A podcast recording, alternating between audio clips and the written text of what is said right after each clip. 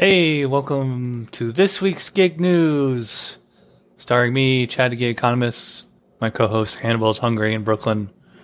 How you doing, man? Doing fantastic. How are you doing on this lovely Sunday evening? Good. I'm drinking another one of those uh, Torch and Crown beers I was telling you about. Mm-hmm. This one's called Sway. It's like a wheat, American wheat beer. Oh, how Sway?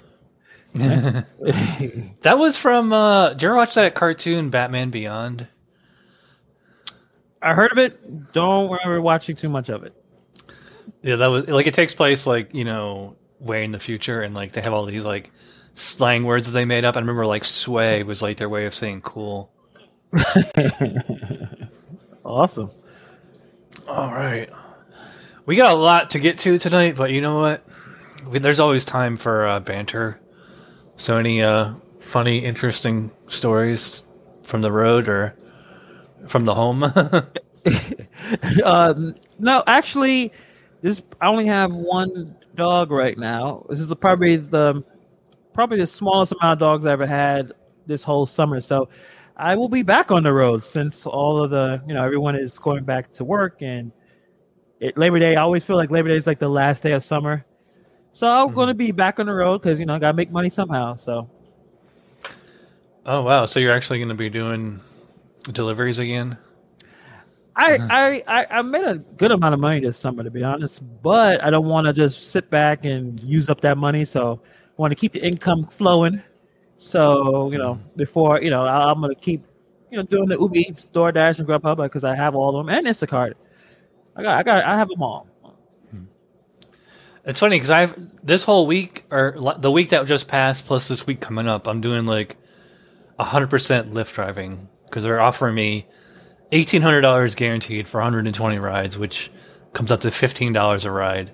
If I give twelve rides a day, that's one hundred eighty dollars a day or nine hundred dollars a week. And, and like, like so far, I'm at like I'm halfway to my goal, and like I'm definitely averaging way below fifteen dollars a ride. Yeah. So I'm going to get like a pretty sweet bonus. And I think like I might make a video like as soon as I hit that one hundred twenty rides, I'm going to email Lyft and say, please deactivate my account because I don't want to do this anymore. Yeah, I think from the very beginning, you you were like not feeling it. You were like, this is this is the absolute worst thing ever. Yeah. And I'll, I will definitely be making a video um, revisiting rideshare, like doing rideshare versus delivery, which is better. And I'm going to be on uh, the Rideshare Rodeo podcast. Uh, you know, Steve Johnson, he was on the show a couple weeks ago. Um, so I will be on his podcast. It'll drop Tuesday. And basically, we're going to talk about um, me returning to Rideshare. And uh, yeah, it should be a lot of fun. Nice. All right. So we got a lot to uh, to get to. A lot, a lot, a lot. We got, we got four DoorDash stories in a row, and none of them are good. So, in fact, I think you already covered this, but, you know, what's one more thing? Yeah. DoorDash workers protest outside C E O Tony Xu's home, demanding better pay, tip transparency, and P P E. Well, I don't think he keeps masks and gloves at his house. Uh, so this this is, this is from tech, tech crunch dot com. Uh, California DoorDash workers outside the home, blah, blah, blah. Uh, you know, a group of about fifty DoorDash workers who are affiliated with advocacy, advocacy groups We Drive Progress and Gig Workers Driving traveled caravan styled in front of Xu's home in Pacific Heights, uh, neighborhood of San Francisco. They demanded that DoorDash pr- provide transparency for tips and one hundred twenty percent of minimum wage, around seventeen dollars per hour, stop unfair deactivations, and provide free personal protective equipment as well as adequate pay for car and equipment sanitizing. Um, again, as always, links to everything in the uh, show notes. Whoops. Uh, I think you, you made a video covering this, right?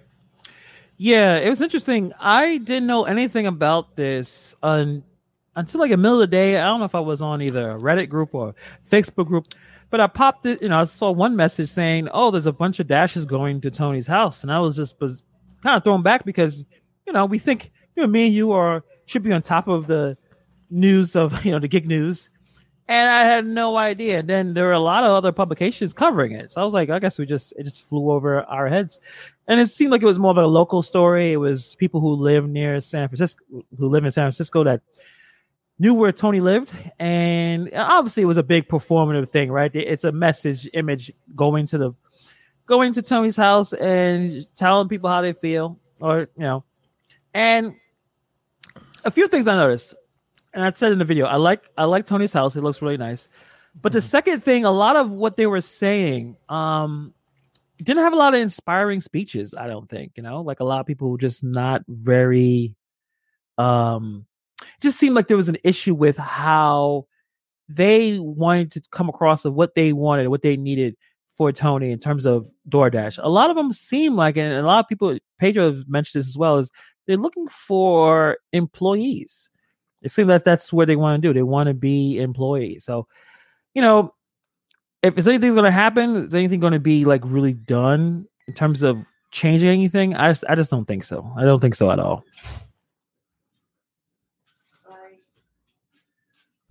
I can hear a door closing oh, yeah. in the background. yeah, yeah, yeah. Um, yeah, I agree. Um, the thing is, I do you think protesting at somebody's house kind of crosses a line? Like, I, I think at best, it's just, like, kind of in bad taste or crass. Like, you know, you, you should protest at the headquarters or the office or whatever. Going to somebody's house. And I would think this dude would live in a gated community. It's like how they get through the gates, you know? Or I guess he just lives, you know, in an I open think, neighborhood. I think with Tony's Tony's image, he wants to be, like, one like a regular guy. Just the way you see his interviews, the way he speaks. He's not trying to ex- to flaunt the wealth or anything, I think. That's his angle. So him trying to live like with the rest of the Bay Area people, just yeah, you're right. He's a billionaire. He shouldn't be there. Um, but I think of what happened in two thousand twenty is the way everyone is so the way they want to practice in terms of protesting.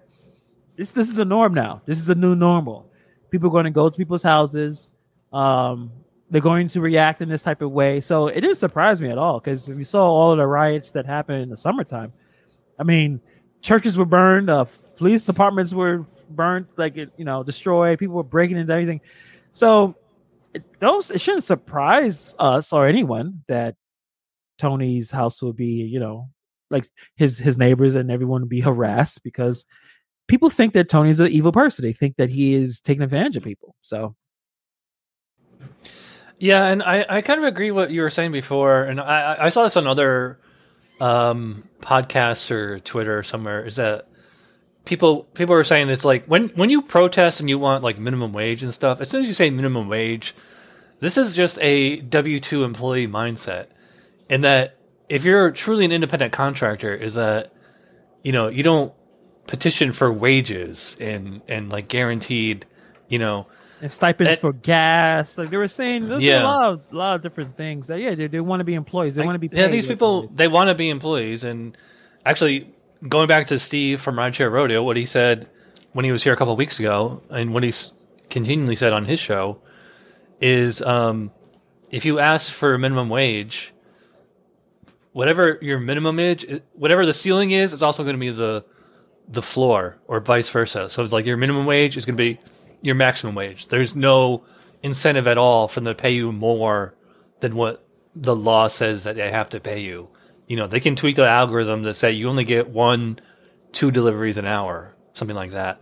Yeah. And it, it, they also say, you know, you need to think of it as if we're truly an independent contractor, then DoorDash, Instacart, Grubhub, Uber, Lyft, they're not your employer. They're your customer, and your customer's always going to try to screw you.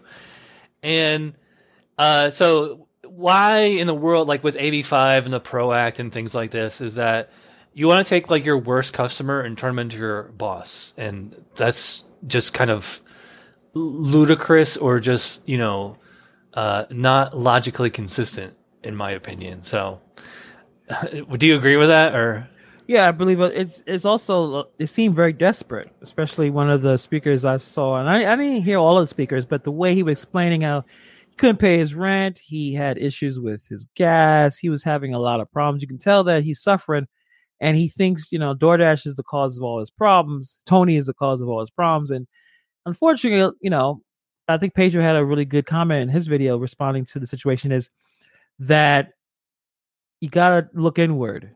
You got to take some level of, of you know, what, what Uncle Ben says. When are we going to be accountable for our actions? We need to be accountable to the idea that if if things are just not working out with DoorDash, that you got to find something else. You're going to have to find the app or find the market. But the idea that you're going to force Tony to make, you know, to pay more money, which they don't need to. They have so many dashes outside. They don't need to pay anyone more money. Uh, so it, it, it's it's a lost cause, I think.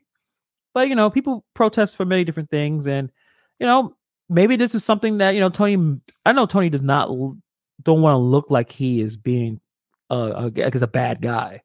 Considering, you know, one of the speakers did say that he's, you know, he's he is an immigrant. He did work. He did work in restaurants. He It's interesting. When he first started DoorDash, he was a dasher. Now, how many dashes he was doing, you know, who knows? But he was dashing. So this idea, he he should have some idea if someone is getting two, three, four dollar offers all day that you cannot make enough money. Like he under, he has to understand that. But he's not looking to he's not looking in that direction. He's looking towards, you know, growth. He wants to grow the company as, as fast as possible. So the money is not going to labor. It's going to go to advertisements and marketing and going to different markets. Sorry, I'm on mute here. I've been uh, making a, an effort of muting my mic when I'm not talking. Mm-hmm. Um, George Robinson, new uh, commenter. Drivers aren't independent, though. Go do contract work for any real company and you will be required to carry insurance and bonds, et cetera. Gig workers aren't required anything except personal insurance. And like, well, that's even that is only in certain states. And a lot of people, yeah, if you don't have like rideshare insurance or delivery insurance, some kind of addendum to your auto policy is, you know, you're just playing with fire. So. Yeah. If you are, I'm not, I'm not mm-hmm. talking. Um, this is not advice or anything, but if you are in a certain place, and you need, like, you, Uber Eats, Uber wants you to send them some kind of personal insurance. Do not tell the insurance company you need it for that reason. That's all mm-hmm. I'm going to say. Just say, don't say that. They're they expecting you to pay. They do not want to pay. You should not be doing personal insurance while working in your vehicle. They they, they do not like that. Mm-hmm. Even Rapify, well, stuff like that, they don't like that at all. Yeah. Let's uh let's move on. We got a lot to get to, so... And actually, this one is uh, from your hometown here. Watch delivery drivers wade through waist-high flooded streets during Storm Ida.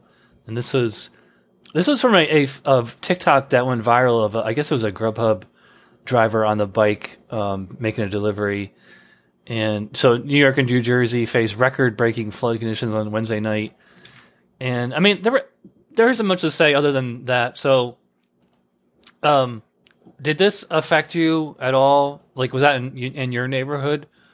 Or yeah, yeah. So I did not go out that night because it was it was smart. Crazy. Um, I did do something stupid. I, I sold something on eBay, and I need I, I knew I wasn't gonna have time the next day to, to put it anywhere. So I, I went and drove to a drop box around where the water was just pouring. Like, it was kind of bizarre how much water coming down. It was the most unusual like rainstorm we ever had. And the thing is about even that particular driver or uh, the dude on this uh, e-bike, those dudes are outside every day, no matter what weather it is, like in the snow and the rain, these dudes out there grinding. And I can see why people think, like, why did DoorDash continue to allow orders to come in during that kind of situation? And I think Grubhub made it stop, but don't quote me on, I'm not sure. But they should have a better idea of, hey, this is a, a really crazy weather event happening. No, everyone get out of the road. Don't continue to have orders. Shut everything down. So I know it, it looks bad on DoorDash's perspective because uh, people don't go out there and make money. Because one thing about New York, I don't know if it's similar in different markets. When it rains, when it rains, you make money. You get all the surges. Everything yeah. comes up. You make money. I don't know if it, how it works in different markets, but so people are going to go outside, and you gotta stop people from sometimes from making, you know, like an era of being outside destroying your bike. I don't, those are electric scooters in, you know, three feet of water. I don't know how they're able to work the next day. So, mm-hmm. um, yeah, I mean, definitely do not dash or deliver or drive or whatever when the water is that deep. And it's funny because when it comes to rain and flooding, is that's like the only time or the South can kind of rip on the North. Like I'm here in Orlando, obviously, and it rains all the time. And we have had hurricanes come through here since I've been here. But you also get just like really torrential rainstorms every once in a while. And I've had to have the splash guard on my car replaced three or four times since I've gotten it. Because, like, it'll rain and it'll, like, they flood, it, like, flash flood, like, where it'll just get maybe six, eight inches deep or something. It's, like, you know, halfway up the tire. It's you can still drive, but it's just really not safe. And there's been so many times where I've been driving. I remember giving it an Uber ride a few years ago. Just this torrential, you know, intense rainstorm, thunder, lightning, water is probably about six, eight inches deep. And this lady is in the back the whole time just, like, texting like it's nothing, you know. And I'm giving her a ride into the suburbs, and, out, like, we have these speed humps everywhere. Like, there's speed bumps, speed humps, and speed tables, and there's these speed humps everywhere. And it's raining, and, like, just go, going over them, and, like, it just takes out my um, the, the splash guard on the... on my car, and I've had to have that replaced so many times. So, um, and let's let's continue with the uh, the flood news. So, um, let me see. Go back here. A New York City food delivery worker who rode for an hour through Hurricane Ida says he earns five dollars for the job. And this is a different picture. This this is a lot shallower water than the one that we just saw. And I think, and the you know, I'm gonna close that and move on to the next one. Is this one, um, not that one. All right, I lost the story. But apparently A O C, Alexandria Ocasio-Cortez, if I said her name right, she's looking for um, the the the gig worker in that TikTok video that went bi- viral um, because the, the guy who sold that picture to the local news, he got like seventeen hundred dollars for it. He wants to track down the driver and give him the money for... Um, you know, licensing that, that picture or the video or whatever. Yeah. So I don't think they found him yet. I think the one I just showed, that was a different, that was a different person. But, um, yeah, I mean, I, I would take the seventeen hundred dollars. I don't know if that would make it have worth it. Yeah, and a, a lot of it too, I, I'll be honest, I, it's probably with many people who, who live here. It surprised us. We, you know, we deal with rain and we, you know, but the idea it will come that fast, uh, that quickly, that much. I mean, people died here, which is very unusual. People don't die from flooding in New York City in the Northeast necessarily. Yeah, it's so, like thirteen it, people. Yeah, yeah, people that were in illegal dwellings, uh, basement apartments. You know, that's not real apartments where they basically drowned hmm. because they couldn't get out fast enough. So it, it was it was crazy, and you know that, that person hopefully gets the money. Um, but there were thousands and thousands of dudes on e-bikes, busting their ass every night, working crazy shifts. Most of them, they said, there's language barriers. So a lot of them are immigrants, probably top dashers. Uh, unfortunately, mm-hmm. a lot of them are probably Grubhub, whatever Premier, whatever Grubhub is, where they're just taking these orders and they they're working hard. So, um, I think the bad, the only bad, well, a lot of bad things about the story, but the fact that uh, these companies should have turned off the app when they realized this was happening.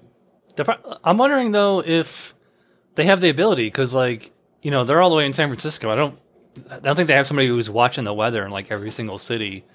Well, I mean, I guess yeah, they could, yeah. like, get, like, have some kind of algorithm to monitor, you know, the weather, uh, N O A A or something like that, you know, like if it's officially flooding somewhere or uh, let's. Sarah Elizabeth said, yeah, if we get a hurricane, these apps shut down for us. But, yeah, but, like, a hurricane is a little different. I mean...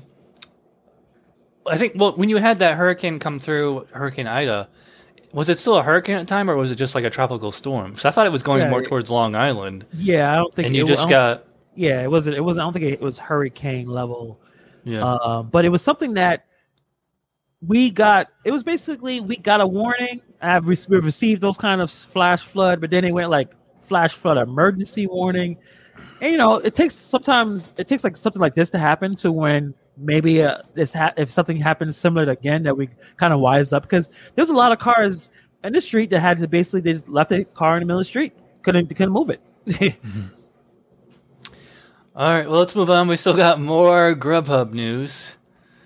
So this is this is a, another TikTok video that went viral. At least this is slightly good news, folks. So this is from the Daily Dot. Um, Customer leaves cash tip for apparent DoorDash driver with a viral note. Tip six dollars online. Here's extra just in case. And I, I don't have the video, apparently. I mean, but you saw you see these three, three screenshots here. That's pretty much all you need to see is that, you know, a TikTok user filmed themselves giving a cash tip to a DoorDash worker. Because they heard, like, DoorDash steals tips. Like it says right here. Heard DoorDash is stealing tips. Tip six dollars online. Here is extra just in case. Thanks. Yeah. Um, I have gotten cash tips at the door. They're pretty rare. I'd say like maybe one out of every one hundred deliveries you get a cash tip. It's also, I usually get them more on like Instacart and Corner Shop and stuff like that. Not so much on food delivery. Because it like it's a lot easier to go like to contact a customer and go above and beyond doing grocery shopping as opposed to food delivery.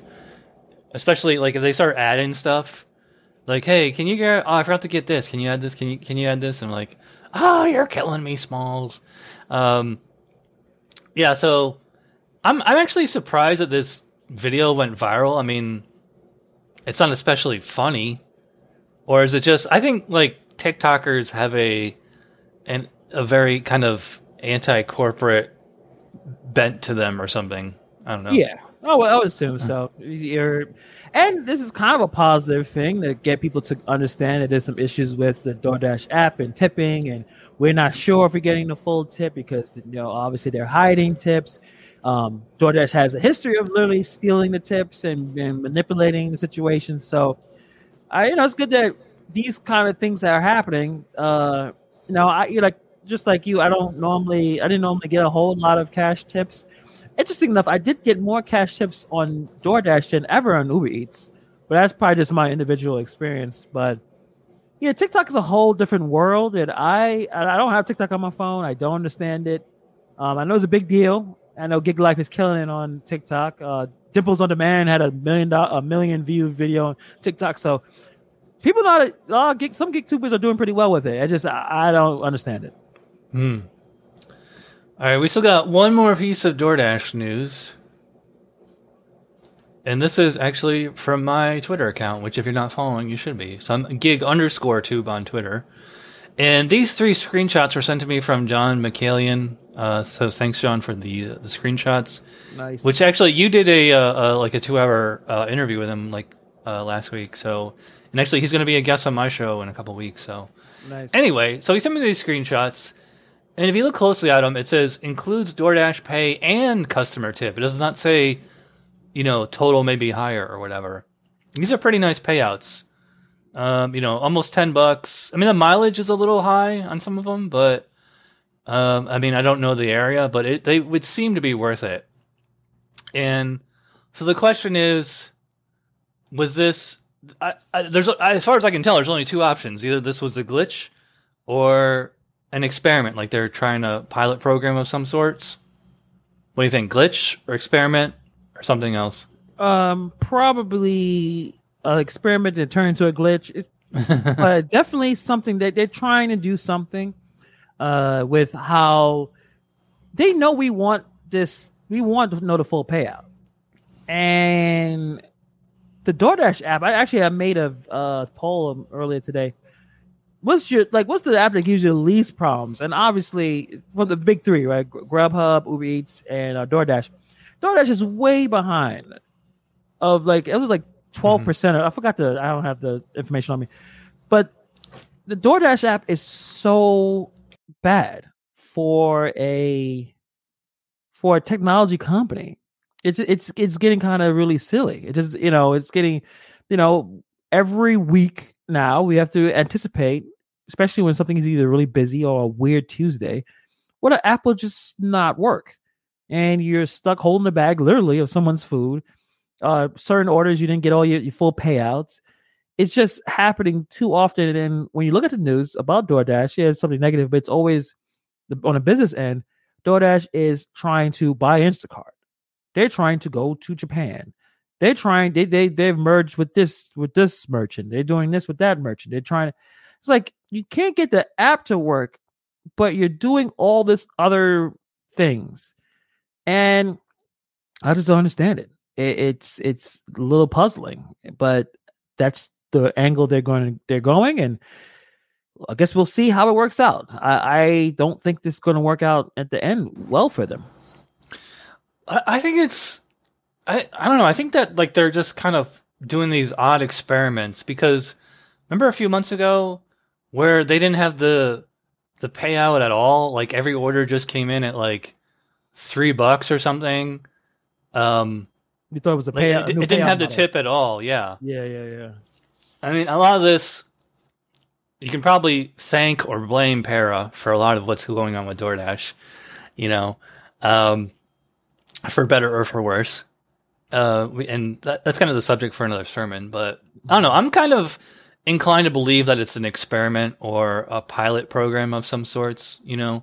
Yeah. And I, I do agree with you that like of all the gig apps that, you know, I've used, I mean, I remember a time when Instacart was crashing all the time and they've, it's actually, I mean, well, it's funny. I actually hardly ever use Instacart anymore, but, um, it doesn't seem like as I still follow the Facebook and Reddit groups and stuff like that. And like, I haven't heard about an Instacart crash in a long time. So, um, but yeah, it does seem like DoorDash is having glitches and crashes like once a week now. So anyway, uh, let's, uh, let's take a quick break and we'll be back in thirty seconds.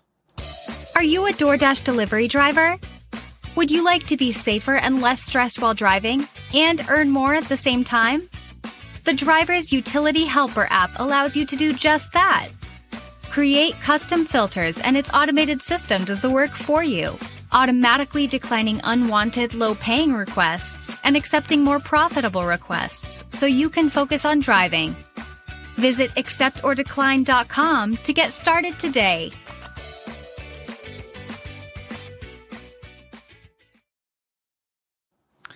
I don't know how many times I say this, folks, but is they're not. It's not that just that they're paying us to to advertise on the show, but that is a product that I use myself and endorse myself. So if you are a DoorDash driver, if you and especially if you have an Android phone, if you don't have an Android phone, go on Craigslist, eBay, or the flea market, and I'm sure you can get one and and start using Driver's Utility Helper. It is free.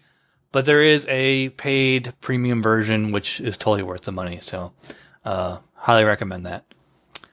Anyway, moving on with the news. All right, so we just dunked on DoorDash for like a half hour. Now let's dunk on Uber and Lyft. uh, this one is a, a little close to my heart here. So this is from C N B C dot com. Uber and Lyft rides are more expensive than ever because of a driver shortage. Um, so this came out a few days ago. And I was actually interviewed for this story. And this, you can see that this is a video here. It's about ten minutes long. And I am just going to play a quick clip of this and see if you, uh, see if anything looks familiar. I think there was an anxiety around that as well. In fact, many drivers switched to food delivery. I was making, like, I've driven like one fifty, two hundred miles a day to make like one hundred, one twenty bucks. And then I got turned on to Instacart and DoorDash and Amazon Flex, and I was driving like a quarter of the miles, and I was like making two hundred bucks a day easy. Yeah, so that was me. Same. Uh, I'm wearing a different shirt, but it was the same background that I'm using right now. So yeah, it was funny because I interviewed with uh, Dane from C N B C. I think it was like a month ago, and uh, like that story just came out a few days ago. So, but and it's actually kind of old news by our standards because we've we've covered this many times. Um, let me let me just read this story or uh, some tidbits from it. The cost of a ride from ride-sharing app like Uber or Lyft increased ninety-two percent between January and July twenty twenty-one, according to Rakuten Intelligence. Many riders have also noticed increased waits for times for rides. The main reason is a shortage of drivers. In early twenty, July twenty twenty-one, Uber and Lyft drivers were about forty percent below capacity. Man, I feel like, I don't know if you're listening to Bill Burr, but whenever he's trying to like read ads, he's always like flubbing it. And like, ah, now I know how hard it is to like just read copy. So um, I'm not going to, we don't have to really spend too much time on this. We've already covered this ad nauseum. Link in the description below if you want to watch the full ten minute video, which I actually highly recommend. I think it's really good. Um, but I just wanted to, uh, to my own horn there. So I got to be on C N B C. And I'm actually, like I said, I'm doing Lyft driving all do all last week and all this week coming up. And I have uh, basically the uh, the background that you see here Uh, let me show you real quick.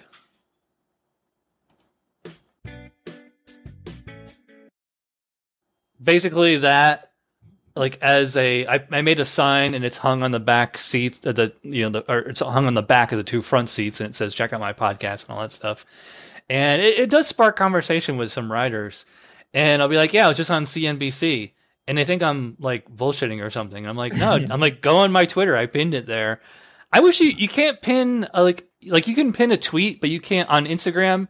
Like there's no way to pin like your top Instagram posts or anything. So no. Um, yeah. So how did everybody like seeing me on C N B C? um, yeah, I think M O Dash said that guy looks vaguely familiar. I keep on like it's M, I think it's M O for Missouri, but I keep on to say Mod Dasher. Gary Middleton what? says, I did some Uber Lyft drives this week. The customer is paying more, but they aren't paying drivers more. That is absolutely true. And I found that, and, and like one of the reasons I'm doing uh, Lyft again is because they said there's a shortage of drivers. And I was like, oh, then I should just be getting one ride after another, knocking them out, you know, and it has been very, very slow. Um, I mean, I should definitely hit my goal of one hundred twenty rides by September fifteenth, but still, um, it is, it, it's just as bad as it was three years ago. So I, I, I think it's, I think it's specific to the Orlando market, but, um, we, we got to get you doing rideshare, like at least just to see what it's like, you know? Who, me? Yeah. oh, for New, for New York, you gotta do a lot of crap. You gotta you gotta get licenses and all that stuff. You can't just jump yeah. into your car and do rideshare. Oh, really? No. Hmm. Um. Although they did mention me here again, let me show you this. Many drivers switch to food delivery, like Chad Poland's creator. And you know what? This is right before I changed the name of the channel to GigTube, so they keep calling me uh, Chad Gay Economist. Oh. I got turned on to Instacart and DoorDash. But if you Google Chad Gay Economist, this channel will come up. I was driving like quarter miles. I was making two hundred bucks a day. Yeah. So, um, yeah, not much to say on that. So let's move on. More Uber and Lyft news. Ooh, and we got a, a touchy, touchy subject here, folks. Uber and Lyft will cover legal fees of drivers sued under new Texas abortion law. So new legislation in Texas bans abortions after six weeks of pregnancy and threatens legal repercussions for those who may help with the procedure, including rideshare drivers. On Friday, Uber and Lyft each said they'll cover the legal fees of drivers who are sued for driving passengers to the outlawed healthcare procedures. And then it's mostly just, uh, you know, pandering and, and all that after that. But, um, yeah, um, this, this, I think that this, and see, it, we're, it, I know it's a very controversial issue here and we're not trying to like talk about abortion, but, um, I'm kind of um, skeptical of these claims because I don't think that, like, first of all, I don't think it's like, how is this like enforceable? Like, if you're an Uber and Lyft driver and you give a ride to somebody to Planned Parenthood or whatever, like, first of all, you might not know that they're going there when they get in the car. It might just say one, two, three Main Street. It might, I don't think it's, it might not say clinic or whatever. Yeah. Um, second of all, it's also possible that, like, it, the woman will tell you to drop him off like a block away, or that McDonald's across the street, or something like that. Can you still get in trouble? And also, like, how are they? I think they have police outside the abortion clinics and like, you know, waving down, like, because it also has to be like if you're getting abortion over the six week period. I have no idea how this would play out. Uh, it just seems like. So I think it's really, it, I think Uber and Lyft, it's really easy for them to say that they're going to get drivers' backs because the chances of this actually happening, in my opinion, it seems like it's like pretty much unenforceable and it's never going to happen. So they'd be like, oh yeah, we're going to, we'll pay for your, if you get sued, yeah, we'll, we'll get your back, even though, because they know it's not going to happen. So yeah, I think it's, it's the way to, to make drivers feel comfortable of, of taking rides and not worrying about where the destination is by saying, hey, listen, if something like this were to happen, we will jump in and cover the, the cost of whatever. Because at the same time, you, as an Uber driver, you don't necessarily know what the purpose of why they're going anywhere. No matter if you're going, doesn't matter if you're going to clinic or you're going to the doctor, you could be going somewhere. Crack house. You, you be going to kill somebody. Like you can go some, you be getting an Uber ride to go kill someone. How would the Uber driver know? Like that's not accessory to a mm-hmm. crime. Or getting an Uber driver to take you to a bank to rob the bank. The Uber driver didn't know unless you told, hey, I'm going to rob this bank. You want to help? You know what I mean? Like, so I think it's just a way to, to make Uber look. They're desperate I, to keep them around. That's funny. I'm pretty Uber. sure I've seen stories like that where a bank robber took an Uber to, like as a getaway car. Jamie, pull that up. Where's Jamie? Yeah, yeah you got uh, Jamie.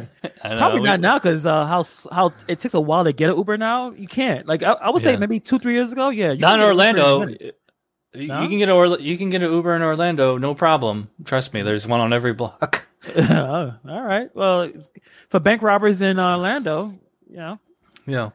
Uh, Gary made a, a good point. He said drivers should never be in a position to be liable because of passenger's destination. Exactly. Yeah. Yeah. yeah um, unless like you're somehow in on it, you know, like that. I mean, that'd be a, that's like a good conspiracy though. Is that like if you want a getaway driver? And like you could like they could be in on it and just like ha- have like have them be an Uber to and from the bank robbery or wherever crime you're committing, and then if you get pulled over, just be like, oh, I didn't know. I'm just I'm just the rideshare driver, you know. So, although then like everybody else would get arrested and not you, but I don't know. But um, yeah, I I don't know. I just getting back to the, the Texas thing. It just seems like I I, I find that very very difficult to believe that they would. First of all, not that they would enforce that, but that they can enforce that. It just it seems unenforceable to me. So, yeah. Let us know what you guys think in the comments below. All right, one more uh, Uber news here. This is pretty. This is kind of a light, or um, I'm gonna call it a funny story. It's just not as serious as the last one by any stretch. And remember, we talked about this a few weeks ago. So it said, here's what Uber C E O told his team to fix after he spent a weekend working as an Uber Eats driver. And I, I read this whole article, and he basically had like one suggestion. One of his biggest suggestions was that Uber needed to offer more specific instructions to couriers delivering food to multi-building apartment complexes where it might be unclear whether building which building the customer lives in, said Uber chief, blah, blah, blah. Uh, insider granted anonymity, blah, blah, blah. So... as far as I can tell, that was the only suggestion that he had. I mean, I read this whole article, and like that was the only thing that they sp- they highlighted, which I agree with because I live in a multi-building apartment complex, and trying to explain to drivers how to get here is such a pain. I always say, turn at the dumpster, but there's two dumpsters, but one of them, like one of them is like where you know, like there's an intersection and. So it's like you could, like, I always say, because I know which entrance they're going to come in. This one was like, turn right at the dumpster. There's another dumpster, but it's like just on like a road. Like there's no intersection. Yeah. And I always say, turn to the dumpster. And a lot of times they'll get to the, that other one and they're like, I can't. Like there's buildings here. I'm like, okay, we'll keep driving then. And when you see the other one, that's when you turn. And um, and actually, uh, one, I in fact, I just used Uber Eats yesterday morning to order uh, IHOP.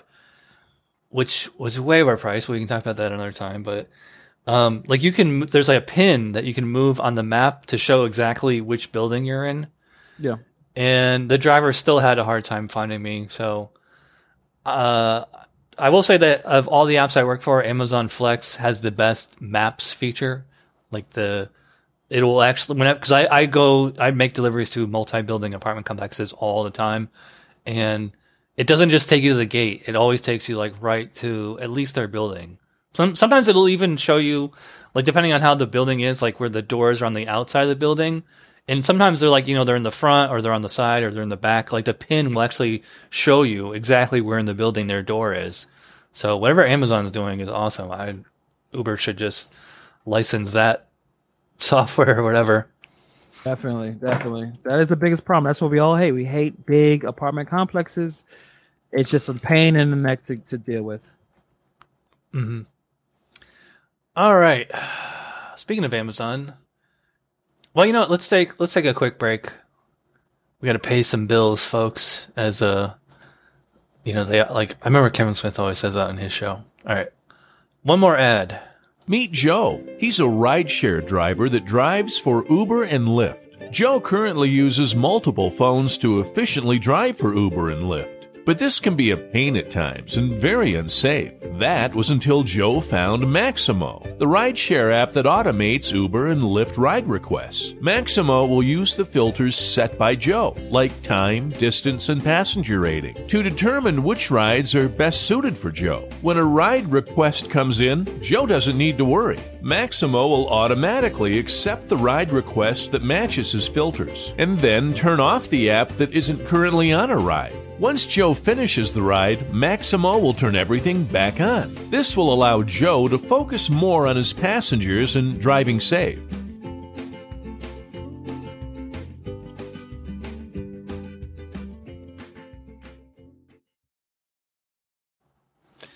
All right, so yeah, check out Maxymo, and uh, it, again, it's only available on Android. But and uh, I was talking to Gary, and I think he said he's going to update this commercial eventually.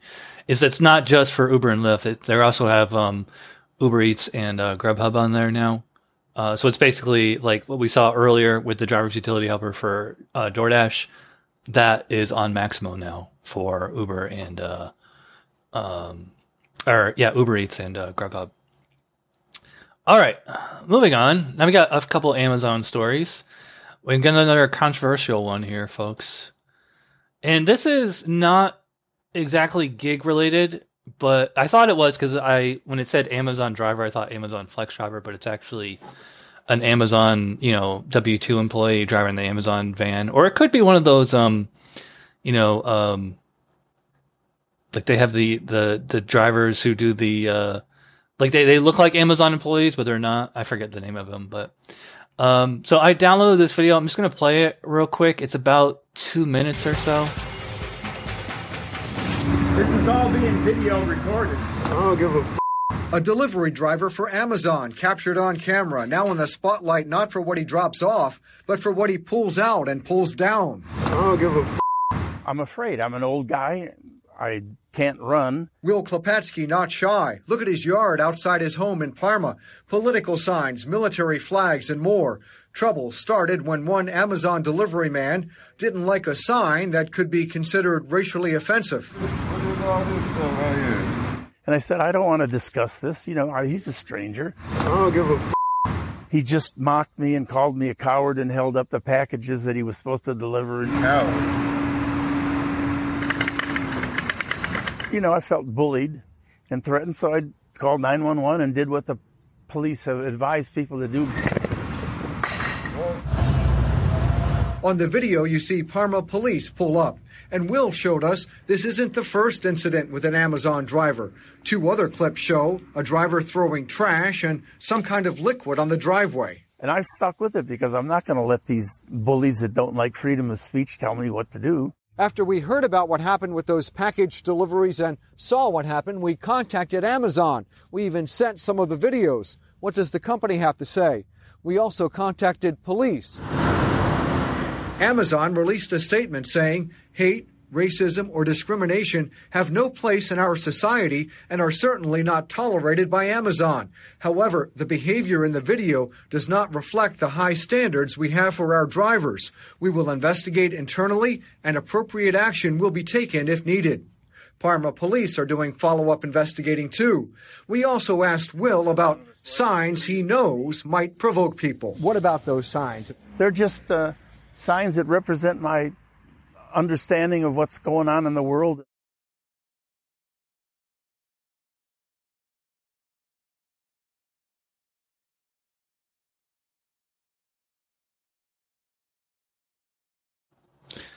All right, for some reason the sound cut out right there, but um, I thought this was an interesting thing to talk about because, you know, like if you know, I'm in Florida and I see houses like this all the time, especially out in the boonies and out by uh, the beach area, like Daytona Beach. And I kind of like roll my eyes whenever I see one of these houses. I'm like, eh, whatever. And, but I would never like destroy somebody's private property unless they had a sign that said, Chad Poland sucks, or, you know, here's Chad's social security number and address or something like that, you know. Um, I know in New York, you probably do not see houses like this at all, but I don't know. Is there ever an excuse to just, you know, just trash somebody's uh, yards. And it, they never actually, it's funny, they actually blurred one of the signs out, but I'm pretty sure it's that one that says uh, support our police, like the Blue Lives Matter or something like that. So I don't know. Uh, what was your reaction when you saw this? Um, of a of a person, the driver being emotionally immature, uh, clearly can't handle people saying things he doesn't agree with. Um, it's, it's a it's a culture that we're breeding, that we're we're cultivating as a society of people who can't handle listening or seeing speech that offends. Like when some people say words cause violence, like a lot of the, the rhetoric that people are putting out is the reason why that young man couldn't just deliver the package and move on with his life. He had to show that he was he was a hero, right? He had to do something, pulling down the sign and calling an old man a coward. Like, just seems mm-hmm. a little silly to me. Um, you should be able to work and not worry about other people's beliefs. Not everyone agrees with you. But problem is when the social media and news organizations have created a narrative and you subscribe to that narrative, you will react in inappropriate ways because he thinks he's doing a good person. He's a good person. Even look at uh, what Amazon said. We'll take action if needed. They showed a video of someone vandalizing property, and Amazon had to say if needed, which probably means they're not going to do anything to the drivers. They're probably just going to switch it to somebody else that, you know, can, I guess, handle the job. They're probably going to give them a different route. Um, yes, Sarah Elizabeth said it. it. You know, vandalism is never the answer. And it's just, you know, we're losing the ability to handle speech that bothers us. It was it was supposed to be where if you didn't like something, you could just ignore it, or or turn a channel, or turn down the radio, whatever. But yeah. we we we're we're losing that, and uh, and it's it's going to get worse. Yeah, I think that this is definitely a fireable offense. In fact, it's it's actually like a crime. You know, I mean, I, I if I was that guy, I probably wouldn't like you know press charges. Uh, you know, it's just enough to like if Amazon fired that dude. But yeah, and it's also, although let's kind of dunk on this dude for a second here, is that you can't have a Gadsden flag, that's the yellow one with the snake, don't tread on me, and have back to blue at the same time. These are incompatible things, is and especially people who have, the, the only thing worse than that, and I've seen it here in Florida, is people who have come and take it, you know, with a gun, and also, you know, Blue Lives Matter. I'm like, who do you think is going to come take your guns? The police. And I mean, we can get on a whole rant about that. Is it's funny because like I'm personally kind of caught between, you know, like Black Lives Matter and Back to Blue and all that stuff. And um, as much as I, I really do not like the institution of police, um, you know, I think we need to, well, we can, we can get off on a whole subject on that, but I recommend uh, check out my friend Pete Quinones, uh, podcast. It's called Free Man Beyond the Wall, and he's he's done a great job uh covering police and uh and and these kind of things like that. So um yeah, and you know, and I see ridiculous signs in people's yards and on people's houses all the time, and like I said, I would never vandalize something. Like in, in fact, I you know, like even like especially post-COVID is that, or even pre-COVID, like I would go I would deliver to this house and I'd be kind of like nervous that like somebody is going to want to like start a political discussion of me just like like doing Instacart, you know, or like even dropping off Amazon, um, you know, uh, like, hey, who are you voting for or something? Like, thankfully, that's never happened to me. Have it, I, I don't know. You're in New York, and there's a lot of, you know, people tend to be really, uh, you know, they, uh, they assume that I'm a big uh, liberal, like I'm a big lefty, so they'll just say something, and I'll just usually just move on. And I'll just nod and like, oh yeah, sure, and then move on. I don't care. I don't know you. Don't really care about what you believe in. I just keep up moving and go. Like I'll have conversations, even in sometimes in family's house where they'll just talk about, you know, the plight of the black man and we got to do something. I'll be just nodding while I'm eating my cold salad, you know, col- my coleslaw. Yeah, yeah, yeah. That's that's all great. Yeah. Yeah. Why, why am I? You know, I, I talk. You know, I need, like I said, I need a a, a real conversation with someone, like two two hour conversation. You know, small talk about political beliefs. I no, I don't do that. Hmm. Yeah, I agree. Well, we have some. Uh, we have another news story about Amazon. But this is actually good news, as long as you're, uh, you know, well, maybe not. If you're not Ned Flanders, it should be good news to you. So. Uh, let's see. Amazon answer to delivery driver shortage, pot smokers. This is from the Los Angeles Times. Amazon has a solution for potentially crippling shortage of delivery drivers, recruits pot smokers. The company is advising its delivery partners, the mom and pops that operate the ubiquitous blue Amazon. This is what I was talking about. Uh, that they don't screen at applicants for marijuana use. Uh, doing so can boost the number of job applicants by as much as four hundred percent. Uh, conversely, the company says screening for marijuana cuts the prospective worker pool by up to thirty percent. So it looks like they're going to stop. Uh, like, you know, I've had a lot of, you know, in the last ten years, I've always had to take um, a P test for any kind of W two job that I've had. It's never been a problem for me. It's nice that now that Amazon, and especially like with so many states, like even here in Florida, we have medicinal marijuana now. Um, it it always kind of seems dumb that like if pot, even though it's, you know, a Schedule One drug and technically illegal at the federal level, you know, a lot of states are decriminalizing it. It's like, there's really no reason to test for that. I mean, I've seen pot heads in like every W two job I've ever had, and they can still get the job done. They don't, they're not dumb enough to come to work high. And if they're, if they are, you know, then they're, they're getting the boot. So, um, I don't know. What do you think? Should uh, Amazon stop screening for T H C? Uh, of course they, they need, they need labor. And I think a lot of, uh, Whoops. employers are looking to lower, which is kind of weird, lower standards. And I'm not even talking about uh, marijuana, but I think I forgot what the employers were, where they're no longer looking for a high school diploma. Whereas these companies are so desperate for work, they're, they're looking to get anyone, anyone that's interested in working. And, you know, that you know, the weed thing, yeah, definitely should have been uh, axed a long time ago. I, I, I, you know, yes, we know plenty of people who, who are high on weed, who are non-motivated and they suck. But we also, I know very high achieving people that get, you know, that you, you know, get high like everyone else responsibly. They're not, like you mm-hmm. said, going to work, getting high, you know. So, yeah, it's something that should have been done with a long time ago. Yeah, totally agree. All right, we got another news story here. We got a lot of news tonight, actually, folks. I guess I'm better at Googling news uh, now. Uh, so this is from restaurant dive dot com. California bill would allow restaurants to set menu prices on delivery platforms. So this this name might sound familiar to you. Assemblywoman Assemblywoman Lorena Gonzalez Uh, sent A B two eighty-six, a bill that would require food delivery companies to provide customers and restaurants with itemized cost breakdowns of third-party fees and commissions charged on each transaction, transaction to California Governor Gavin Newsom's desk for consideration. Uh, A B two eighty-six would also allow restaurants to set the price of food and drink sold through delivery aggregators. The proposed legislation comes as consumer, restaurant, and government pushback against third-party delivery platforms grows. Earlier this week, or as we covered on the show last week, Chicago sued Grubhub and DoorDash, claiming their business practices are unfair and harm restaurants and mislead consumers. So if I'm reading this right, it sounds like a law that was already passed, like, and it said it's on the government's desk. See, it says for consideration, which I don't, I don't like, so that they, I wish Steve was here because he'd probably be on top of this. Um, if anybody in California knows what's going on with this, it, L- Lorena Gonzalez is the lady behind A B five, and she really does not like the gig apps as far as I can tell.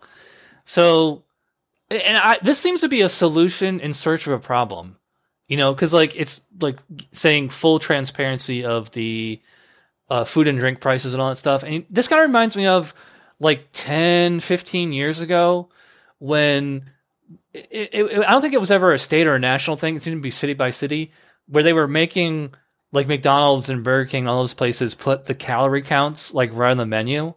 Yeah.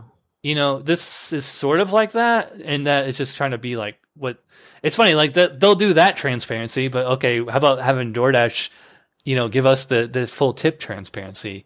Where's the uh, where's the A B two eighty-seven on that? You know, come on, Lorena yeah, yeah. Gonzalez. Um, I don't know. So I mean, I don't know. What do you think? Is this Is this going to do anything, or is it just this lady on another, uh, t- you know, one of her uh, moral crusades? I, I know she's not a big fan of Elon Musk, but I think Elon left, so I guess he he, he don't have to deal with this. Um, you're, I mean, I, I guess, like I said, it's it's something that's supposed to be well intended, but it may it may turn around and a customer, what will happen? A customer will decide, okay, these costs are too ridiculous. I'm not going to order the food. Mm-hmm. Um, I mean, that's one of the things I can I can see. Um, I, I I mean, I like transparency, man. I don't know. I, I, I more I talk to people, the more I, I have a feeling that a lot of, and I'm talking about people in our, you know, gig industry, that they want more governor um, government uh, regulation on these companies. And I'm still thinking, I'm mm-hmm. sitting back like, I don't know if this is a good idea. This is gonna, this may make things worse, but um. They're they're still so shady that it's like, I guess it's going to happen, whether they like it or not. The government is going to regulate a lot of what they do and how they interact with the with the businesses of the merchants and how they deal with, you know, us independent contractors. Mm-hmm. Yeah, uh, I don't know. I, I think there's more of the story than what Restaurant Dive is is uh, is covering. So I'll see if I can find like a better uh, source on this. But uh, I have a feeling we will be talking about this story again. All right, so let's let's move on. Uh, this is our last serious story of the day, folks. All right, so this is from biz journals dot com. How this on-demand app is connecting young adults in Charlotte, shout out to Bentley Coop, or Uncle Ben as you call him, mm, with yep. gig jobs. So it's called Petty Gigs, and it's basically TaskRabbit for teenagers. And I'm just going to kind of uh, go over this real quick. Oops, uh, helpful if I show the screen here. Here we go. Petty Gigs, uh, co-founded in twenty nineteen by William Ward and Alois Man- Monger, is a mobile platform that provides on-demand work opportunity for y- teens and young adults looking to make money doing everyday tasks like lawn care, home maintenance tasks, and errands. Uh, and I know it said like it can, you know, you can, let's see, it launched in June, currently has about three hundred fifty users, fifty of which are gig seekers. Most of the users are based in Charlotte. Uh, long-term goal is to integrate savings and investment opportunities into the platform. And it's basically like, again, you can, you can, you can read this if you want, folks, but um, it's like TaskRabbit for kids, you know. I don't know if you ever did this, but when I was a kid, I cut people's lawns for like, I don't know, ten or twenty bucks, and in the winter, uh, shoveled driveways and stuff like that. And that was way, way, way, way before smartphones and all that. It just basically went door to door and said, hey, you need a lawn lawn mowed. Hey, you need your driveway shoveled. Yeah. And now that, now that is on an app. And it seems to be, as far as I can tell, just in one city, but it's a start. That's interesting. Anything that gets, and then, the problem is that when you have it as an app, and really, I hate to say this, but I think this kind of stuff should be under the table. Um, yeah, you're not paying taxes on it and stuff, but it's also for regulations. And I don't know. I think that if you're getting kids involved into actual labor, and especially when you're having it as an app, it seems like there's a lot of liability involved. You know, especially like with, well, I mean, I thought lawn mowing is really dangerous, but um, I don't know. So. Is this uh is this a nice uh, uplifting story or but yeah, I, I I mean getting young people to you know make money. A lot of young people would like to make money if I guess if the opportunities were more accessible. You know, like you said, you, we do miss that old school, you know, you, you leave your house, you know, you have to, you know, if it just snowed, get your shovel, get your friends together and walk to each house and asks, hey, do you need the, your, you know, your, your stuff shoveled? That you still need that kind of level of just go out there and go get it mentality. But if there's an app that can kind of get people to get young people to take on responsibilities, take on some kind of opportunities, make some money, not bother their parents every five minutes asking for money, I think it's a good idea. I think it's a good idea. Yeah, of course the, you know, company's going to take their cut. And then usually what, you know, what I do, you know, but even with the gig apps I use, is you, you know you, you develop a relationship with the client, and then you say, hey, you hey we move on to private, you know, like Venmo or Cash App, you know, you you pay less, I don't have to pay taxes. It's a win-win here, so I definitely think it's a good idea.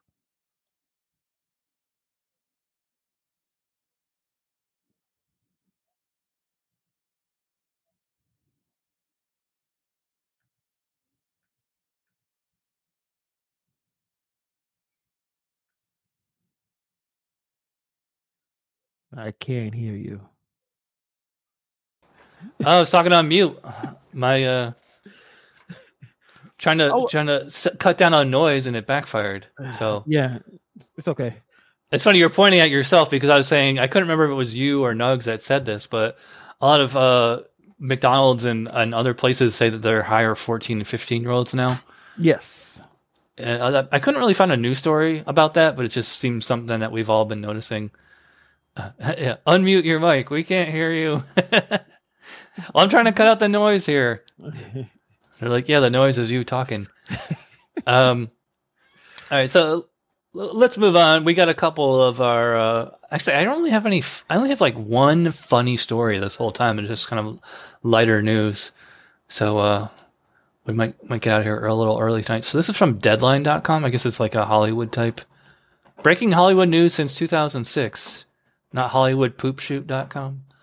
Super Pumped. John Bass or Bass joins Showtime series about Uber from Billions co-creators. So this, uh, let's say. Uh, the installment, which is based on Mike Isaac's best-selling book, Super Pumped, The Battle for Uber, tells the story of the ride-sharing company that stands out as both a marvel and a cautionary tale, featuring internal and external battles that ripple with unpredictable consequences.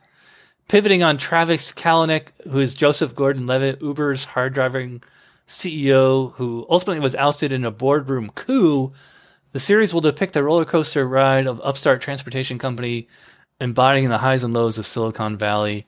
Bass will play Garrett Camp, the man with the original bill- billion-dollar idea for Uber. I don't have cable, and I've even when I did, I never had um, Showtime.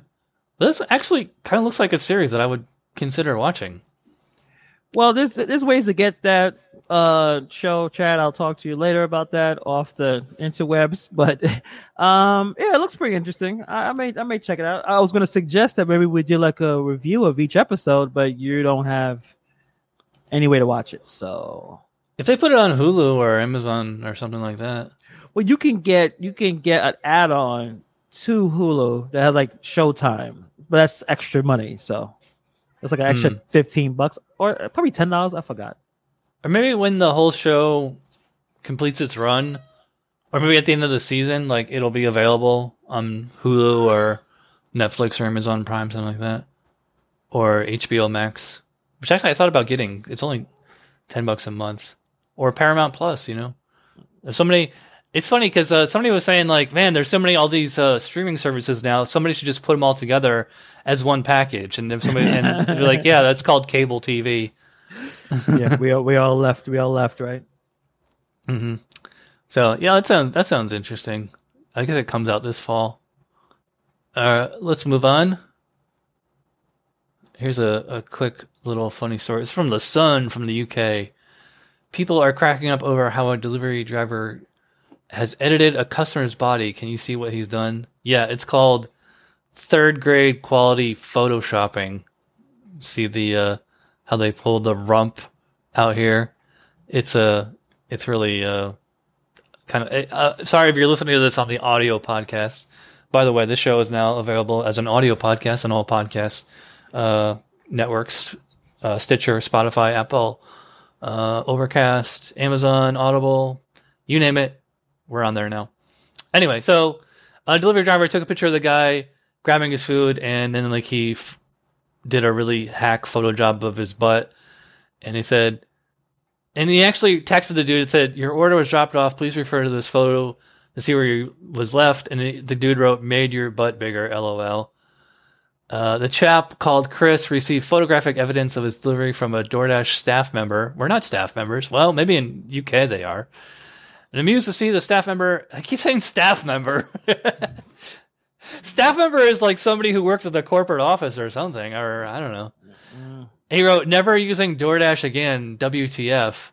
The driver fessed up, writing, uh, "People are cracking up on Twitter. They gave you the Grinch booty. Bro, DoorDash always making a fool of me." So, I mean, I don't know. Was that funny? Nah. I've seen that a few times. I It was okay. It was kind of like a little chuck. Like, yeah. It's funny enough to like look at it like on Twitter or Instagram or something and be like, but I wouldn't like hang on that for like minutes at a time. No. It's very, it sounds like something a kid would do. Or I would not share it to someone. I would look at it and I'm like, eh, but I wouldn't share it to someone and think, this is hilarious. You got to yeah, check this you, out. You got to be like, either have like way higher quality or just do something like way more original. than that. So, all right, we got one last story, then we can get on to our uh, our top five of the week, which is going to hopefully be a new installment from now. All right, so this is from Jalopnik. You can order NASCAR track food on DoorDash now, and it's extremely cursed, which I guess this curse word is a word that uh, I just discovered. Why does everything have to have pimento cheese and pepper relish? You can see all these uh, hot dogs here. So it says, in most cases, racetrack food is not a delicacy to be sought after. It's a necessity engendered by harsh track rules about what you can or not cannot bring through the gates. Blah, blah, blah. Basically, NASCAR developed one of a third, one of those weird ghost kitchens that have become so popular. The restaurants that now have a physical, do not have a physical location, where many chefs, chefs, really chefs, may share the same kitchen to make food specifically to be ordered. That's pretty much what NASCAR has done here. There's no brick and mortar re- refuel restaurant. These are just strange kitchens that will deliver food that has been pulled from the menus of NASCAR owned tracks in the country. So it's, again, if you look at the pictures, Daytona Firecracker Dog, Lap Dog, and just like all these crazy hot dogs, which is making me hungry just looking at it. Um, you know, and, and it's kind of going on the, the ghost kitchen thing again, is that it's kind of an interesting idea of like these crazy food things that you can only get at like a NASCAR track. And I don't know if like DoorDash had the idea or the NASCAR had the idea to like, hey, let's just open a ghost kitchen and then people can order it on a Tuesday at two o'clock, you know?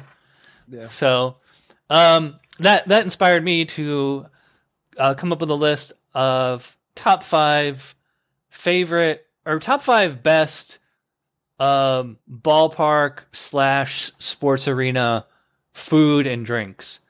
So I went first last week. Why don't you go first this week? Give me your top five. And, and this is like calories and price are no option. Like obviously you wouldn't buy this every time you went to a game, but just, you know, things well, you that def- you like. You definitely go to more games than I do, but I guess in terms of my top, I'm gonna guess I'm gonna go with number. Actually, I'm going to go where I did not put on the list. Uh, nachos. Not a big fan of nachos. Actually, in general, um, they seem like they Blasphemy. work well. Yeah, but it just, the, the the chip gets too soggy too quickly. It seems like it's something you have to eat really fast to really get it. It just becomes like a big slop of congealed cheese and meat. And I'm mm. not a big fan. I love chips, but I just don't like nachos. So like my num- number five, I put, I put tacos. I do like a nice set of tacos when I, when, you know, it's easy, it's quick to eat. You don't have to worry about them being messy a little bit. I like tacos whenever they are at a bog park or at a uh, game arena or whatever. Um, the fourth one, I put a burger, and it's kind of low, but I, it's kind of a lot of a lot going on when you're eating a burger. I, I really mm-hmm. can't focus on the game if I'm sitting here. I'm enjoying a burger, so I'm not focusing on the game. So it's not really a great fit for me. Um, third, I like a nice slice of pizza. Um, usually pizzas are not great, um, but it depends on like if you go to a ball, uh, arena that actually has like you know your establishment kind of pizza joints. It's always good to have that. Um, all right, so this is not this is not a food, but mm-hmm. um, at Yankee Stadium they have the best milkshakes. So that's my second one. It's not food, but I love a good milkshake out of yeah. Out well, of it can be food. It can be. I said food and drink. So yeah. And um, there's one they have at Yankee Stadium. It's they kind of like it's a a McFlurry on steroids. It's a big giant thing. You can put anything in it, M and M's, chocolate, whatever. Got the whipped cream. It's costs fourteen dollars, fifteen dollars. Yeah, hmm. it's expensive. You know, it's New York. It's, it's Yankees. You have to pay those those players all that money. So you have to spend fifteen dollars on a milkshake. But it tastes fantastic. And then you already know my number one. I, I talk about it all the time. We have discussed this on here. Hot dog and french fries. I'm putting it together. Hmm. I love um, a nice, especially, you know, Yankee Stadium. You know, hot, uh, uh, hot dog, french fries. You, you can't beat it. All that lovely carbs, um, you know, two hot dogs, maybe a nice basket of fries. That's that's my thing. Mm-hmm. By the way, Sarah Elizabeth, what did you, what did you, she said? I would turn this picture into my thumbnail. I wonder if she was talking about the hot dogs. I think I think let, so. let, let us know. Um, yeah, I I agree with some of your list. You missed uh, actually. We, I think we only had one thing overlap, so my list is a lot different than yours. Okay, good, good, good. All right, so I don't, and I didn't really put these in order. All right, so let's go. Uh, I'm gonna number five. I'm gonna, I put just hot dogs, so I'm gonna agree with you. Like just regular. I've been going to baseball games, hockey games, whatever, since I was a kid, and there's just something about that smell of the the ballpark hot dog, and like in the steaming water. You're seeing those guys that walk around with those big, huge, like steamers on their shoulder. Yeah. Just a hot dog, just ketchup and mustard on a bun. That's all you need. Perfect. And it, Very it, easy. Yeah, yeah. It hits. It hits. Oh, the big booty pick. That's what she was talking about. um. Yeah. I and I was gonna put fries, but I don't know. It's like you get fries anywhere. It's it's it's it's the it's the hot dog. Yeah. Uh, number four. I'm gonna go nachos. I had that on my list. I I, I do like the the ballpark. Sports arena hot dog or um nachos. Nachos, yeah. Well, I like the hot dog too. Um, but I also I kind of like when it gets coagulated and like you pull one chip and like they all like they all melted together. I never cared for the jalapenos though. Whenever I would get nachos, I always say like no jalapenos, even though like I kind of like spicy food, but I don't I don't want to eat like the jalapenos out of a jar or whatever. Do you they think they like they they kind of just distract from the rest of the experience? Yeah, the, the, yeah. I just wanted the cheese, unless yeah. like maybe it has like um, uh, ground beef or something like that on it. But yeah, I can definitely kill a thing at nachos, no problem. All right, number three, twenty-four ounce beer. It doesn't it doesn't really matter what beer it is. It's just a nice, real tall boy, and actually. They used to do this here in Orlando at Orlando City games last year. You get a twenty-four ounce can of Yuengling for I think it was like ten bucks. twenty-four ounces, man. It's basically two beers. Ten bucks. I got, I gotta move. Not man. bad. You go to the Barclays yeah. Center, downtown Brooklyn. Regular can. What's your regular size can? Like, well, like a you, like you're, a, you're good with their... this. This is a sixteen ounce. They'll so sell most, those. Most beers are twelve ounces. But they'll sell those that those tall. They'll sell it for at least sixteen dollars. Like, yeah. At, well, you know what? Barclays Center. At Orlando, they they went from twenty-four ounce Yuenglings to sixteen ounce, mm. and I think they they, and they increased the, the price from ten dollars to eleven dollars. So I gotta move. Although on. It's also like with the with the beer is that you got to drink it fast, especially if you're at a baseball stadium in the summer in July. You don't want you don't want your Yuengling or your Miller Lite or whatever it is to get warm. And like actually at the ballpark is like pretty much the only place where like I'm not like a beer snob, you know. It's like I just want something cold and refreshing. And I remember like way back when I lived in Virginia, Virginia Beach when I was in the Navy, uh, we used to go to the the Norfolk Tides, which is like the Mets triple A affiliate. And you could get I think it was a twenty-four ounce cup, which is even bigger than this glass. Yeah. You get a twenty-four ounce cup of Ice House for six bucks. And we used to go and get just shit faced on that. Basically, yeah, it was it was great. And like Ice House is like pretty low quality uh, beer, but, but it gets the job done though. Yeah, I mean, so I just always like a good, a cheap cold beer at a ball game. Um, uh, you know, I'm not going to say no to that. All right, moving on. Sorry, I rambled about beer for all that time. You're a big guy. Uh, for dessert, I got two desserts here. It's kind of a toss-up. I don't know which one I like better. Um, this all right. So I'm gonna go ice cream and one of those plastic baseball helmets, like an ice cream sundae. Mm. We used to get those all the time when I was a kid. Like and, and like we would actually collect them. I had this huge collection at one point when I was a kid of like every single baseball team, like these plastic ice cream helmets that we used to get from going to minor league baseball. Like we used to go like every Saturday because it was like five bucks a ticket or something. You know, I mean, this is back in the eighties or something, but still, um, it's still, and like, I mean, some stadiums you can still get them. I mean, mostly now it's just kind of like twisty cones, you know, with, uh, I do like a good, uh, chocolate and vanilla twisty cone, but I, something about that little plastic hat. I don't, I don't know what it is, but I always love that. And number one, there's two names for this, but I always called it fried dough. Some people call it funnel cake. I mean, it is just, It's fried. It's fried dough. It's it's it's fried dough with powder. So it's just like this big, huge, flat, um, like donut thing with powdered sugar on it. Yeah. And it's just like you know, ten million calories, just like all sugar, all. Um, I think it, know, it was. It's definitely something that as a kid you can eat and and won't feel it, but like yeah. as an adult you eat it like. Uh, Man, I haven't had fried dough in a long time or fun. Let us know in the comments if you call it fried dough or funnel cake. The last time I had it was at Six Flags. It was, yeah, it was like an amusement park, something like that, in the middle of the heat. But yeah, yeah. it does taste delicious, though. You, yeah, you something about the smell of it. Yeah. Mm-hmm. Hmm. All right. Well, now, now I'm hungry. I know.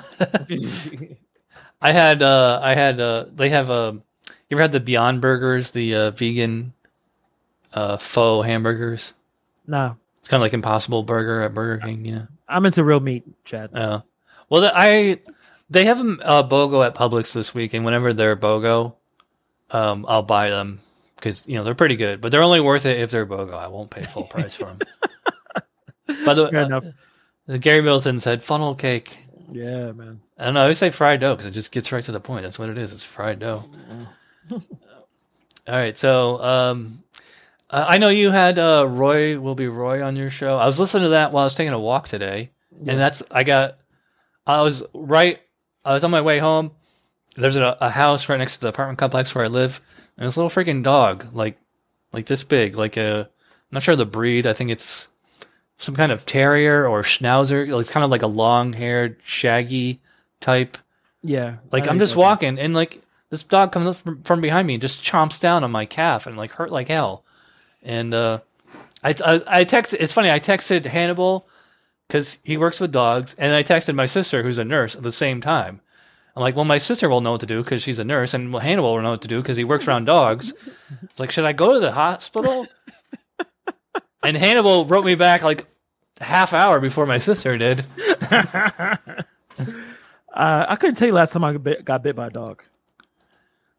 I I meant to talk about this like a month or two ago. I was doing an Amazon delivery, and like a big, huge, I don't know if it was a pit bull, but it was a big dog. Like I'm going to like I could see like the door, like the screen door wasn't closed all the way, and like this big dog starts coming out towards me, and I'm like I'm trying to like put the package down on the floor, and starts jumping up on me, and it's like kind of scratched me a little, and like the lady come, I'm like I'm like hey hey hey like he didn't bite me, but.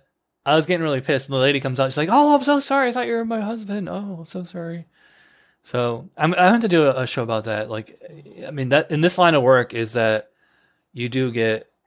Uh, I never realized until I became an Instacart uh, shopper is that like like it seems like fifty percent of Americans have dogs as pets. I couldn't believe it. Yeah, it's a popular animal. Yeah, I thought it'd be like you know. twenty-five percent or something, but it seemed like h- half of all people have dogs as pets. Yeah, I know you're a cat guy. Yeah. I know Leo was uh, wanting to jump up here. You don't need for another thirty-eight minutes, bud. So oh. Anyway, um, yeah, so uh, what's what do you got planned for this week coming up? Uh, right now, I don't think I got... Well, actually, Tanner hit me up. I think he wants to go live tomorrow, so I don't know what time that's going to happen. I got some Labor Day live streaming. Oh, yeah. And it's funny, Tanner actually texted me today, and he said, I'm driving through Orlando. Let me see if I can bring up the uh, the picture without revealing anything today. Because he was in uh, in uh, down by Miami doing his show. Whoops. All right. So, okay, I can get this. All right. So he was down, you know, here by Miami. Yeah. And he's driving up to uh, Busch Gardens in Tampa, which is actually not too far from Pavel and Gig Mom and uh, Sarah. And he's like, "I'm going to be a little," he said, "a little south of Orlando," and like the the like the like right here where that big, oops, uh, ninety-one sign is, like that's like the closest he's going to be to Orlando, and that's like a two-hour drive from me. And you can see it towards the top there where it says Sanford. Yeah, yeah. That's where I am. So I was like, "Oh man, you're still like two hours away That's, from where I am." So that that is but far. I am I am gonna definitely at some point because I know he's gonna be in Tampa for a while. Um, and in fact, it would be cool if like me, Pavel, Sarah, um, Gig Mom, Tony, like if we all went to see a show at the same time, and maybe we could do like some kind of crossover while we're there. Like we could all, um, like go out and see who can make the most amount of money and like a few hours or something like that. Holly Camp said, I'm in Sarasota. Yeah. Oh, speaking of Sarasota, I might make another separate video about this. So, like I said, I was doing uh, Uber and Lyft driving, or just Lyft driving. And I was in, like, between Orlando and Kissimmee um, Friday. Yeah, Friday. And it's funny, I dropped this lady off at, like, this, you know, kind of, like, one of those cheap hotels where people actually live. And I drop her off, and then, like, I get another ride request from the exact same hotel, just, like, on the other side. So all I have to do is just drive around. And so I get to there, and the guy starts, like, I hit arrive, and the guy starts loading all this crap in my, my car. And, like, you can, if, once you hit arrive, you can look on the app and see where the person's going. So I start zooming out to see where they're going, and I see that, like, the line is going southwest, and I want to go north, northeast. And I'm like, ah, and like, at first I thought it was just going like Disney World, and I keep zooming out, and like, it's going like way over, like it's going all the way to Sarasota, which is on the Gulf Coast of, um, of Florida. It's like, it's south of Tampa. And I'm like, dude, you're going to Sarasota? And he's like, yeah. I'm like, nah, I'm not going there. And he starts flipping out, yelling at me like, why'd you take that ride then? I'm like, because Lyft doesn't tell us where you're going until we show up. And I felt like so compelled to like to defend my position. Like, like why are you blaming me? I don't know where you're going until I get here. Well, how you long know? You were driving before you told you said you know? Oh, I, this is like towards the end of the day. I'm trying to get rides going home, and wow. I mean, I this would be a good brat of the day for U D M. But you know, like, yes, I should have turned on destination mode. But like, as soon as that happened, then I turned destination mode on, and like, I was only trying to get rides going back to my house.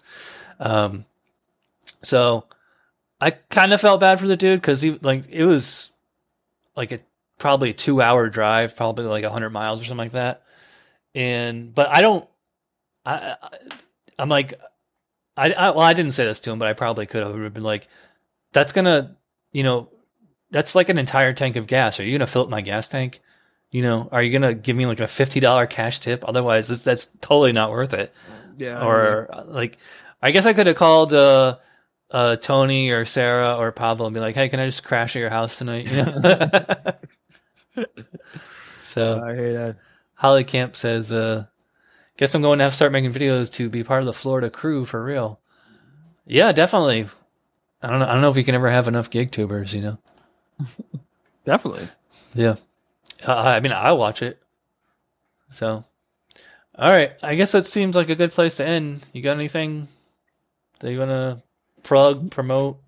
Um, yeah. I, like I said, I may do something tomorrow. Uh, I don't know, but I'll let you guys know. And, I, you know, I'm still reaching out to different GigTubers and see if they would like to talk to me, you know, uh, sometime next week or whatever. So you just keep, you know, keep it locked on my channel. I'm always doing something.